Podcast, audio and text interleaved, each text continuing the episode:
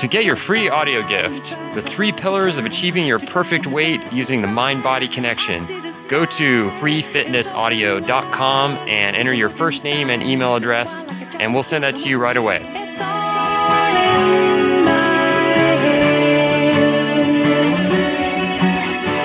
Welcome to Healthy Mind, Fit Body Podcast, episode 37. This is Wes, and I am just introducing the show today. I'm actually not in this one. Kevin has an interview with a man that you'll find very interesting in his perspective on health and nutrition. It was actually a pretty long interview because the guest had a lot to talk about, a lot of very important things to talk about. So, what I've done is split it up into two parts, and this is the first part. Next week, we'll be having the second part, and both Kevin and I will be on to do some post show analysis for you we can compare our notes and so forth. So enjoy the show. All right. Well, today I have a really special guest that I'm really excited about uh, chatting with here, Dr. James Carlson. And Dr. Jim obtained his Bachelor of Science degree in biochemistry and cellular physiology from Cornell University before receiving his medical degree from the New York College of Osteopathic Medicine. He was chief resident at Delaware Valley Medical Center and later obtained a master's of business with an emphasis on healthcare economics and physician practice from Regis University in Denver, Colorado. He holds a Juris Doctorate with an emphasis in healthcare law from Concord University School of Law and is currently in a private medical practice in Port Jefferson Station, New York. He is also the author of the book Genocide How Your Doctor's Dietary Ignorance Will Kill You which can be found on his website, and that's at www.drjamescarlson.com, and that's drjamescarlson.com. Dr. Jim, welcome to the show. Well, thank you so much for having me. Yeah, you've got quite the background. It's uh, pretty versatile there. I'm sure it's helped you quite a bit in your practice. Uh, you know, it has. I mean, uh, you, you see the degrees from, uh, you know, uh, biochemistry, molecular cellular biology, which uh, really lays the foundation for, you know, I guess what we're going to be discussing today, which is uh, the correct way to eat. Oh, yeah, no doubt. So you seem to have a lot of interest. How did you kind of zero in on going into medicine? You know, it's interesting. Uh, in my undergraduate days, uh, I just loved uh, biology. I loved chemistry, which led me into the biochemistry concentration. And after I graduated from Cornell, I really wasn't too sure what I was going to do. It's actually kind of funny. I took a year off because I was very interested in quantum physics and uh, astrophysics, and I was taking a lot of mathematical courses. And I guess I got bit by the you know physiology biochemical bug again. You know, I took the entrance test called the MCAT for medical school, got accepted, and uh, that laid basically groundwork for me obtaining my Doctor of Osteopathic uh, Medicine degree. And it's interesting because all that time I always maintained a, a firm interest in biochemistry. And, you know, when I graduated from medical school, you know, you go into your residency, you learn what you learn. And I have to say that there's really very little emphasis on proper nutritional biochemistry, you know, the proper dietary style or the way we should be eating as people. And it's interesting to know that about, now would be about 12 years ago, actually, no, it would be more like 15 years ago, I turned around and found myself 70 pounds heavier. And I placed myself, as I had preached to tens of thousands of patients prior, I placed myself on the traditional low fat, low cholesterol diet to try to lose weight, you know, help my blood pressure and all that. And I must say my HDL or good cholesterol was in the toilet. My blood pressure was sky high and obviously I was overweight. I put myself on a low fat, low cholesterol eating style and I gained weight, pressure went higher, HDL went lower, and of course I wound up on medications. Mm. It's fascinating because it wasn't until I turned around and read a book written by Michael and Mary Eades called Protein Power that I started understanding the correct way to eat, which is not what is being told to the vast majority of people out there. And we all adhere to this low fat, low cholesterol dictum, and that's just wrong. And, you know, like I was saying earlier, there's a lot of incorrect dietary beliefs out there, and beliefs can be right or wrong. The facts just right. are. And, you know, where I think from my understanding, having done low carbs for 12 years now, uh, having shed 70 pounds, having come off blood pressure and cholesterol medication, now fully understanding the foundational nutritional biochemistry behind the correct way to eat, having seen now you know thousands of patients do phenomenally well out there on the lower carb approach and not using low fat, low cholesterol, it's amazing. And I'm not the only doctor out there who understands the correct way to eat. I know your website, you know, basically is a low carb forum. You know? Yeah, that's right. So, so you guys promote the same message I'm promoting, and it's interesting because more laypersons, more non-medical individuals understand the correct way to eat than doctors. Yeah, and didn't you say your book was written so even the doctor could understand it? Right, right. My comment uh, that I make, and it's somewhat, I mean, it sounds a little sarcastic, a little arrogant, obnoxious when I say this, but my book, Genocide How Your Doctor's Dietary Ignorance Will Kill You, is written on such a simple and basic level that even a doctor can understand it. And the physicians who've read my book, personal friends and whatnot, when I make that statement to them, they look at me and they don't think it's an arrogant statement. They say, You're right, Jim. You know, this book is basically reteaching us the way we should have been taught in medical yeah. school. And that's what my book is. It's not it's not a how-to book. There's a lot of how-to books out there, you know, what to eat, you know, exactly, you know, what's low carb and all that jazz. It's a why book. It's a why eating fat and cholesterol is safe, why eating protein is safe, and it's why the carbohydrate is dangerous in its many shapes and forms. I call carbohydrates wolves in sheep's clothing. Mm-hmm. We we worship whole grains and multigrains, seven grains, and whole wheat pasta, brown rice. We stay away from the white stuff. Well, you know what? I'm here to tell you, and this is directed toward the physicians and the medical organizations, that the sugar in the brown stuff is the same darn molecule in the white stuff. Yeah. I'm here to tell you that there is no such thing as a natural sugar. You hear it all the time. Well, it's uh, you know whole grain, so it's a natural sugar. Really? Right. Well, what does that mean?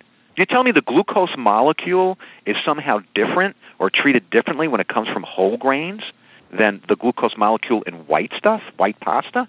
Are you kidding me? Glucose right. is glucose is glucose. When it gets to the level of the cell and enters the cell, unbeknownst to most physicians, that glucose molecule is the starting point for cholesterol and triglyceride or fat biosynthesis. It starts with glucose. Eh, yeah. For any people out there who may be dietitians listening to this or physicians, you might remember glycolysis. At the end of this thing called glycolysis, you make this thing called pyruvate. I don't want to get too technical or anything, but this is the starting point for cholesterol biosynthesis. We have never been taught that in medical school, and we have to learn it for ourselves. And it's scary. I mean, it's really, Yeah. really scary you know, um, I pick on the major organizations that continue to promulgate the incorrect dietary guidelines, and they are.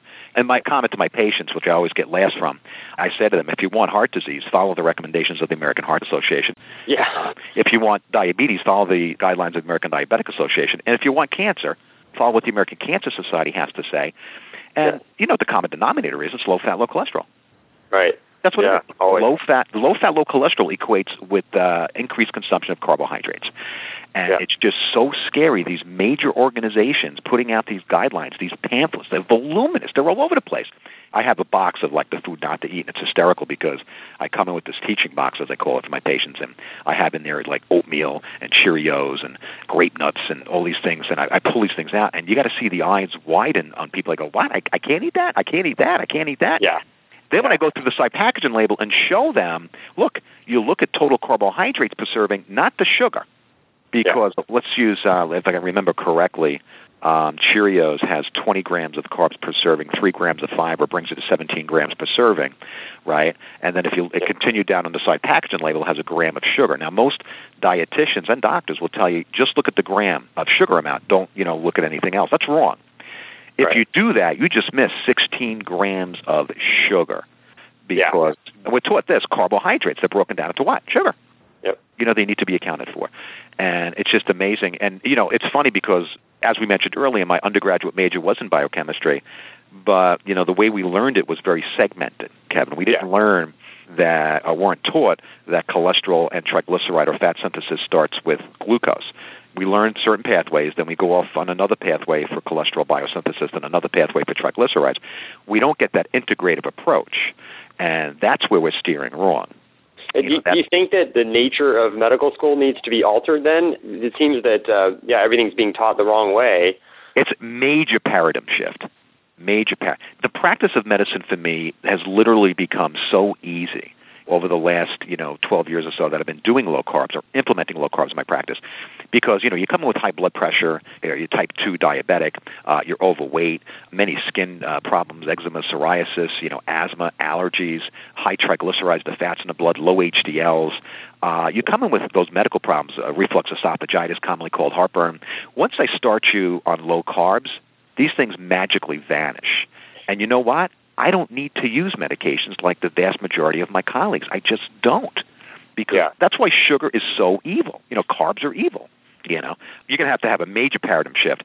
And the funny thing is, it wouldn't be, you'd have like maybe one course for one semester in medical school.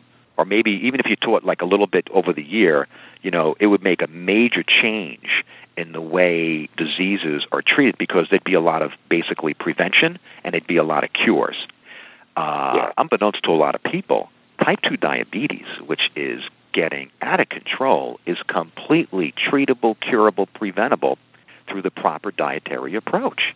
And yeah. this is the major, major issue. Childhood obesity spoken about all across the nation.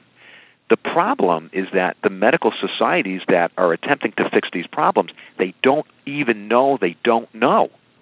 They'll Yeah. switch people to like whole grain pasta. Really? So the sugar molecule is going to be treated differently, right? And you can detect the sarcasm in my voice, but you know, we really need to at the medical school level have a major paradigm shift. Is it going to happen? You know, when? I can Yeah. guarantee you, hundreds of years from now, doctors are going to look back. Hopefully, it won't be that far in the future. Yeah. Doctors will look back and go, "Really? You guys thought low fat, low cholesterol was good for you?" You know, and they're going Right. to laugh at us. They're going to be like, "Are you?" Cra-? I mean, let's look for example, medicine's evolution. You know, surgeons were laughed at when they started washing their hands before surgery. You know, oh, what are you doing? You don't need to do that. Now, I don't need to tell you about the sterile environment that we try to maintain in the operating suite, but things have changed, and the Yeah. same thing's going to happen with the you know, the way we're eating. I hope. Yeah, I think it's just a matter of keep getting the word out, and eventually it's just going to be like a tidal wave that just people can't deny. Like you said, the facts are the facts. But you know what's scary though? I mean, there's so many studies uh, out there. There's one study with the New England Journal of Medicine, I, I believe it was in Israel, where they studied low carbs versus Mediterranean versus low fat, low cholesterol, and low carbs won out. I mean, and it wasn't a low carb as far as I consider low carb. My low carb is 30 grams a day, and I make it easy, 10, 10, Yeah. 10. Some people need a little less. Some people may need more. This Yeah. study, the low carb study in this particular study, uh, was 120 grams or so. That to me is not low carbs. Yeah, All right. In order it's a lot lower than what the typical American diet is. 250 to 300.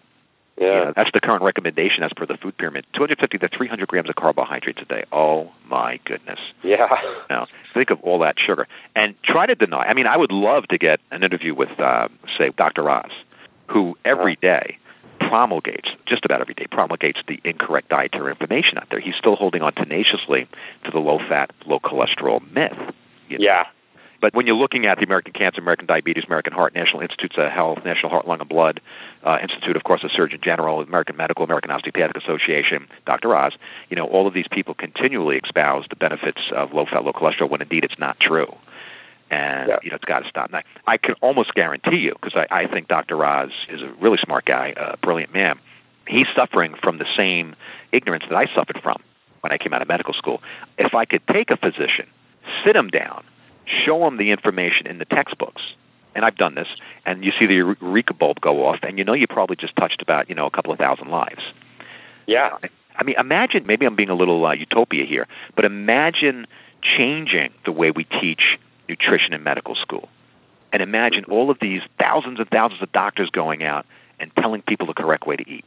Imagine, you know, imagine a world without say heart disease, unless of course it's congenital, without heart disease, without type 2 diabetes, without obesity for the most part right. you know, and we're looking at a new uh, whole healthcare system that they're attempting to overhaul. And you know, you always hear change, change, change. My comment is like, you want change? Put me in charge. Yeah, We'll save trillions of dollars a year in healthcare costs because people Right. just won't need the drugs. Yeah, it's amazing how, how it comes down to that. Oh, Now, how about as far as parenting goes? What are some effective ways for enlightened parents to deal with the resistant or kind of pretentious doctors that keep promoting this low-fat diet? Yeah, unfortunately, when it comes to nutrition, pretentious doctors is like you know uh, a redundant statement, and it's scary because you know it's hard to get through the training that physicians have. And let me just talk about me personally because I'll use self-deprecating, you know, stuff here because it's me. Um, you couldn't tell me that low carbs, you know, were the way to go when I believed, notice the word, believed that low fat, low cholesterol was the correct way to eat. It was indoctrinated into me growing up undergraduate in medical school in my residencies. Indoctrinated that low fat, low cholesterol is indeed the correct way to eat, despite the fact that I would put patients on low fat, low cholesterol, couldn't get them off their medications. A lot of people did worse. I never even stepped back and said to myself, maybe they're eating the wrong way. Didn't understand as a board certified family physician now, okay? Mm-hmm. Didn't understand well, obviously I never thought about it, why I kept needing to increase medications or add medications and all that. And of course, as I mentioned earlier, that was when uh, you know I turned around. I was 70 pounds heavier, and I did the low fat, low cholesterol thing, and you know I took the weight off. But getting through to me back then, not going to happen. Didn't want to hear it and I'd throw out fancy words that I was taught in medical school. You got to watch out for albuminuria, you know, uh, proteinuria, steatorrhea, steatosis, and I really didn't know what the heck I was talking about. I was just saying the words, and. Yeah. A lot of the myths about low carb, more fat, more cholesterol, more protein are just plain wrong. Now, you walk into the doctor's office as a low carb, understanding the correct way to eat, and you try to change the attitude of the doctor, or let's let's say attitude. That's deep. Let's just try to get this doctor to be open-minded yeah. All right, open minded. Let's get our foot in the door that way. And it's going to be very, very difficult. Here's a great example. Okay. Um, I had a patient come in to me, a new patient. His triglycerides were 800, which, by the way, is very high. Triglycerides should basically hover around 100. They're actually better if they're under 100. Triglycerides, again, are the fats in the blood. So he walks in with a very elevated triglyceride level, and I sit him down. I talk to him, you know, in a logical fashion. I explain the biochemistry to him, which, by the way, most people can understand. You know, and he looked at me and he goes, Are you kidding me? He goes, It makes absolutely perfect sense, right? Goes to see his endocrinologist, who utterly laughs at him. He comes back and tells me, you know, he laughed at me, me, Dr. Jim, and he laughed at the patient. He goes, Well, that ain't going to work. It's not going to work. You know, he goes, do what you want. He goes, I got to warn you though, you're gonna have a heart attack, you're gonna have a stroke, your pressure's gonna go up, blah blah blah. All right. So three months later, we do blood work, and let's see, his triglycerides now without medication. And I also have to emphasize that the endocrinologist wanted to put him on medication, which I outright, you know, told him, do not take that medication. You don't need it. Okay. I forget what it was at the time. They like Zetia, they like uh, Lipitor, and all that jazz. Yeah. Um, so I told him not to take it. Three months later, his triglycerides in like the 150, uh, 160 range, and goes back to the endocrinologist now with this blood work in his hand. Okay, mm-hmm. and the endocrinologist still refused to even entertain the idea that how he was eating was the correct way. Oh, so the triglycerides lowered, but something else is going to happen. And, and they always say this too, the physicians. We don't know the long-term implications of staying on a low-carb regimen. And now I respond, really? We don't? Um, we do. The long term implications of staying on low carb means less to no medication for you, a very healthy, long, prosperous life without you know the need to put money in the coffers of the uh, pharmaceutical CEOs. All right. Right. That's what low carb living. That's what a low carb life has to offer. Yeah, it's really amazing because I, when I first got into this, I had a little bit of a gut, and I just wanted to uh, figure out like how to get rid of that. And, it, and when I switched to low carb, it was literally a matter of weeks, and it was flat stomach. And just you know, the more I get into this, the more I see how amazing how that it goes way deeper than just losing a few pounds or losing a little bit of fat. It's like it's this whole industry, and you know, actually saving people's lives to get them off the the mainstream diet. You know, it's funny. Uh, one of my good friends, uh, Jimmy Moore, has a huge website. You know, Livin' La Vida Low Carb, great guy. Uh, yeah. His website now. He's he's a layperson. He's a layperson. Yeah he knows more about you know the biochemistry of nutrition than the vast majority of physicians out there. Oh yeah. And his website, your website, you know, uh, is literally you know saving lives. This is not a joke. You know, yeah. this is not a joke. And so for me, you know, life is a precious, precious gift. You can never get it back. You right. know, one death, a preventable death, you know, is is just a terrible, terrible tragedy. And again, it's just how many lives would you save? You know, aunts, uncles, cousins, nephews, you know, uh, loved ones, spouses, you know, sons, daughters. How many lives would be saved if this was just the way we thought and understood? Yeah, it's really amazing when you think about that. And the resistance out there is the hard part. You know, the facts are there, but it's just getting people to believe it. You know, that fat is good for you, and eating cholesterol doesn't cause high cholesterol, and I was going to say too. You said uh, you know high cholesterol. The funny thing about total cholesterol, and it's amazing how deep the myths go. Total cholesterol means nothing. Right. It means lowering total cholesterol has never been shown to lower one's risk of heart disease. Ask Gary Taubes, author of Good Calories, Bad Calories. Yeah. Okay. I mean, he's he's got the research. Oh, we can't listen to him though. You know why? Because he's not a doctor. He's just an award-winning scientific journalist. So we, we don't we, we shouldn't pay attention to him. What exactly. You know, and it's just amazing. It's just absolutely amazing. Um, you know, total cholesterol means nothing. Lowering total cholesterol has never been shown to lower risk for heart disease. What does your doctor tell you when you go into the uh, examining room and your total cholesterol is like 250? Oh, and your LDL is elevated. I'll talk about LDL uh, in a little bit. So low fat, low cholesterol, and I'll put you on a statin, like a Lipitor Yeah. or a Crestor. Crestor is like you know really big now. You know, Right. and that's it. And I had a patient yesterday uh, who came in with 305 total cholesterol, right? And I, I was Yeah. kidding around with him. I go, "Oh my God, your total cholesterol is 305. You need to be on a medication." Right. Yeah. Of course, he starts laughing at me because this guy's HDL is 76, which is driving up the total. You know, a Uh-huh. little bit about total cholesterol. It's basically, not basically, it is the summation of the carrier molecules of cholesterol. When you add the HDL, the LDL, and something known as the VLDL, which represents the triglycerides in the blood together, you get your total cholesterol. The number, looking at it, has absolutely no use. It's like you asked me what the uh, uh, score in the baseball game was, and I say 27. And what? You're like, what? 20, 27? I'm like, yeah, that was the total. You're like, why not? I want to, well, why? Break it up, man. I want to know who won. You know, Yeah. it's the same basic principle. Now, the LDL, the problem with the LDL is that it's basically a calculated value in most lipid panels, and it's known as a Friedewald equation. And I make a comment in my book that that show why you're smarter than a fifth grader. You know, uh, when it comes to simple math, most physicians aren't Right. because this Friedewald equation, a bunch of subtractions, you got a division, and it's calculating the LDL. The problem is when your HDL is elevated, which is what you want it to be, driving up the total, and your trigs are low, based upon this mathematical calculation, your LDL is going to be high.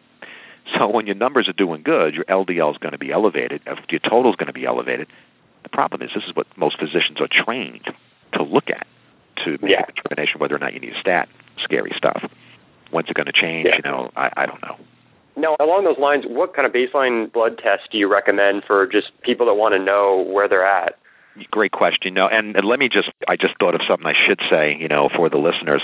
Once you implement low carbs, um, good things are going to really start happening very quickly.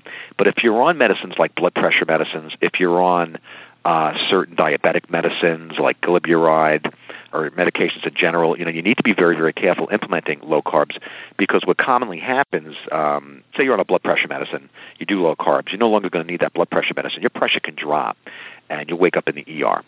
And it's always an interesting scenario. You wake up in the ER after you passed out. I've seen it happen so many times to other patients, not mine, of course, because I watch them.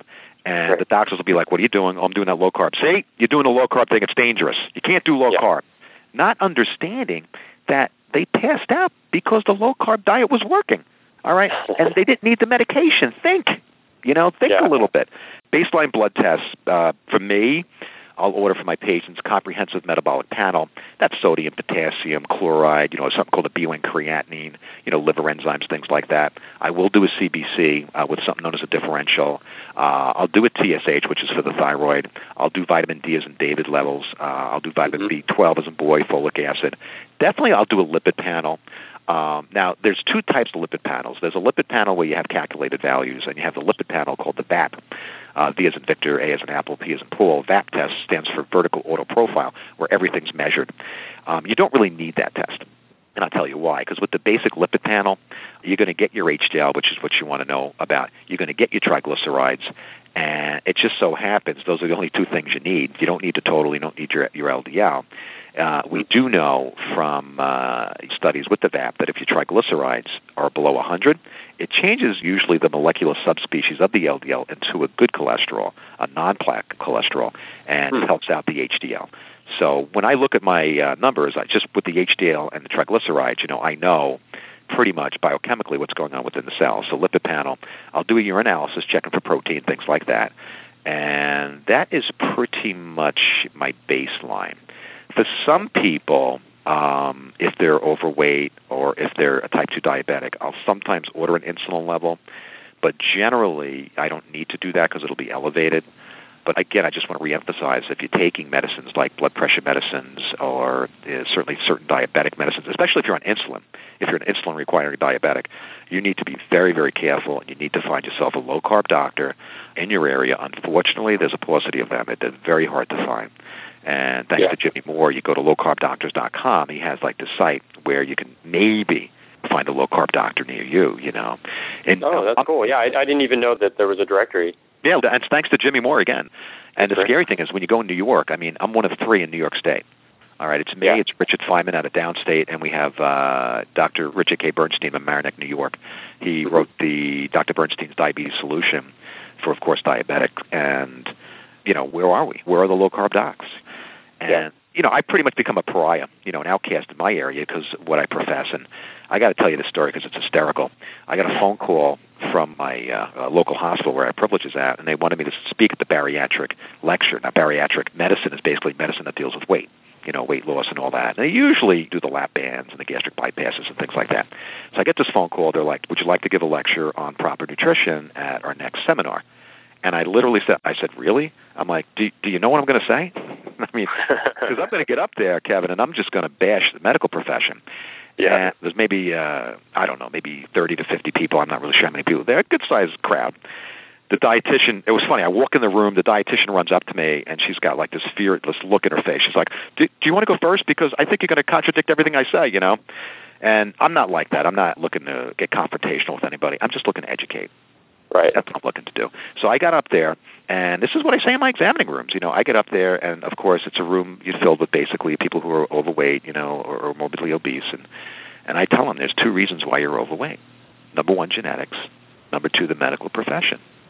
And then I just go on to talk about a lot of the things that we spoke about. You know, I I start off with the four big dietary myths. Um, we kind of touched on a little. Dietary myth number one: eating fat makes us fat. That's just plain wrong. You know, eating fat's not going to make us fat so long we're not overeating carbohydrates along with that fat. Right. That's the fact, you know. Dietary myth number two, eating cholesterol containing foods causes heart disease. Wrong. Eating cholesterol containing foods does not cause heart disease. And as a matter of fact, eating more fat and cholesterol in your diet, and this includes saturated fat, lowers your risk for not only heart disease, but type 2 diabetes, obesity, and cancers as well. Yep. That, that's scary, you know. Dietary myth number three, calories mean something in human nutrition. I get heat, no pun intended on that one, all the time. Yeah. Calories mean something. Calories mean nothing. It's a Mhm. quantitative heat chemist tool to determine how much heat's being given off when we burn something. We don't burn or combust, we digest. Okay? Yeah.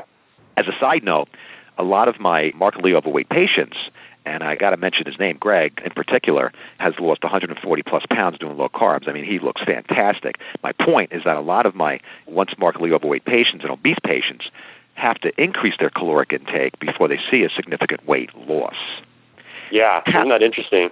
it makes sense to me because number one, calories are a red herring. You know, Yeah. they're distracting us from what's really going on. And to get off the the whole burning or get on the burning thing, you know, calories. We see that whole reference to calories throughout nutrition. We got to burn fat, burn fat. You're not burning anything. You're Yeah. utilizing triglyceride molecules that are deposited within an adipocyte, you know, the fat cell, to create a substance called ATP, adenosine triphosphate, to fuel and, and move and allow us to think. And this is what allows us to be alive. You're not burning anything, all right? But you hear everybody talk about that. The another thing you hear about calories in, calories out, right? You know, Mhm. if you're taking 2,500 calories, you got to burn 2,500 calories in order to maintain your weight, or eat less, move more. Ain't Yeah. gonna work. Ain't Right. gonna work. And before I forget, you know, last dietary myth. This one I get a lot of uh, flack on too. Um, you need to exercise in order to lose weight. Don't even think about dieting unless you can exercise. Well, I'm here to tell you that's absolutely false. I have literally taken tons of weight off people when they haven't increased their exercise. I'm not saying exercise isn't important, all right? But I'm saying it'd be downright negligent to tell a patient who's 350, 400 pounds to go out there and, you know, run or jog or even walk. Right. Hip, knee, ankle, uh, chest pain, you know, heart, blood pressure. I, I mean, I could go on. It's just plain negligent. I, my heart goes out to the people. What's the show? What's the biggest loser? Yeah. You know, where they're engaging in all the strenuous activity and working really hard. And yeah, they take off significant amounts of weight, sure. But when is a tragedy going to happen on that show? It's just a ticking time bomb. You know. When, yeah, well, the guy, one of the winners a few years ago, I saw him speak here. in San Diego. And uh, after the show, he gained some weight back, and he decided to enter the Ironman triathlon in Hawaii. And part of it was to try to keep his weight down and to lose more weight. And when he spoke, he was fairly heavy, and he said that uh, he'd been training for a couple months and hadn't lost a pound, doing like 60, you know, 100 mile bike rides and uh, going on like 12, 13 mile runs and things like that, and, and he was still at the same weight. Mm-hmm. So yeah, I, I hear that all the time, and we kind of go with the 80-20 principle. 80% of it is going to be nutrition, and then the last 20% is exercise. But the focus should be, you know, what you're consuming. Absolutely, I totally agree. And you know why you're not seeing a, a weight loss in a lot of people who train at that level? It's because your body's in stress mode. And one of the hormones that's secreted in high quantities when we're stressed is cortisol from the adrenal glands. And the adrenal glands, of course, sit atop the kidneys. So this cortisol right. goes to the liver, does a lot of things, a lot of things. But one of the things it does, it goes to the liver, and it tells the liver to make more sugar. Oops. Because now it's as if you're eating carbs. Because yeah. sugar is sugar is sugar. The body doesn't know it came from the liver, liver's production. All right. And that's why a lot of people, you know, their weight loss is halted, or stalled, or they gain you know, when they engage yeah. in these tremendous, you know, athletic feats and all. And it, it's just really scary stuff. And I don't really watch The Biggest Loser that much. Do you know if they watch calories? I mean, uh, I don't. They know. do. Yeah, they, I think they have diaries and everything. It's it's Okay. really uh, yeah. It comes down to calories and exercise, and and it's possible to do it that way, but you can lose you can lose weight. I mean, you I'm not saying that you can't lose weight with caloric restriction. What I'm saying is just very unhealthy. Right. And the Yeah. problem is that you're not giving the body what it needs. You're not. Oh, by the way, you know when it comes to like strenuous exercise, uh, exercise in general, um, we burn out our glycogen stores, you know, stored in the muscle and liver very quickly. 15, 20 minutes, boom, done, gone. What do you Right, think allows you to sustain the activity? Um, free fatty acids, and the body prefers the use of free fatty acids for fuel. It Mhm. prefers to use free fatty acids for fuel.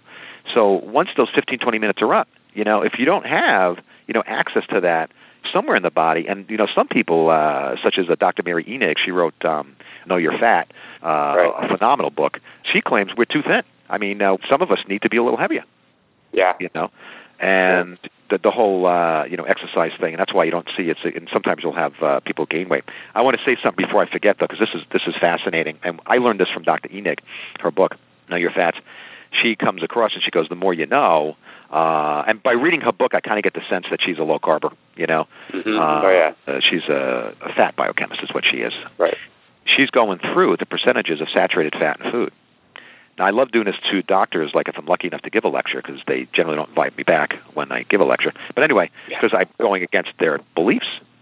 You know. Oh, yeah. As Yeah. a side note, I'll be giving a lecture on proper foundational nutritional biochemistry. Doctors will leave the room. You could see their temples flaring. They'll sit there and start yelling at me, telling me I'm crazy for telling patients. And I just look at them. I'm like, why? Why are you getting emotional? You know. Yeah. And Yeah. at this point, at this point, by the way, a little advice from your friendly family doctor: when someone's yelling at you, don't laugh at them because it just makes them more irate. And Right. I find it comical that so much emotion is involved. And then I sat back and I'm like, you know what? It makes perfect sense because belief systems are so ingrained in us Right. that we want to defend them tooth and nail. And I don't want to get in any discussions about politics or religion, but those are two big faith systems that people will argue kill for.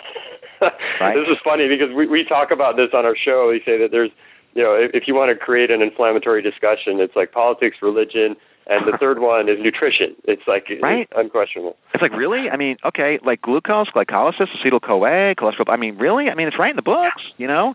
I mean, please. But I get sidetracked a lot, you know. Uh, in my book, I, I always have these side notes because my brain is like very, you know, it gets all over the place. Okay, so this fascinated me when I saw this because you ask most doctors uh, this following question, and I'll get it wrong: um, red meat, fat, mostly Right. saturated, unsaturated. All right, don't answer the question; it's rhetorical. I, I don't want to put you on the spot. Yeah. yeah. red, red because I got this wrong when I first read it. The fat in red meat, all right, is 55% unsaturated. Mhm. It's mostly unsaturated. It gets better. Well, that was a pretty interesting set of statistics, and I cut it off in midstream there because we reached the half an hour mark, actually beyond that.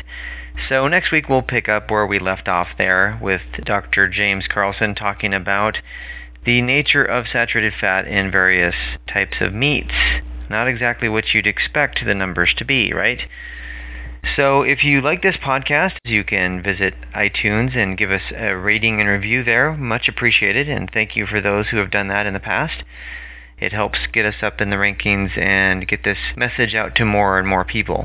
And of course, to get on your own track to health and fitness and weight loss, you can just visit freefitnessaudio.com and put in your name and email address, and we'll get you that bonus audio talking about the three pillars for achieving your perfect weight using the mind body connection, which is the basis of our show, the podcast and blog, as well as book. So, hope you enjoyed the show, and we will talk to you next week with part two of this interview with Dr. James Carlson. Take care. Have a good week.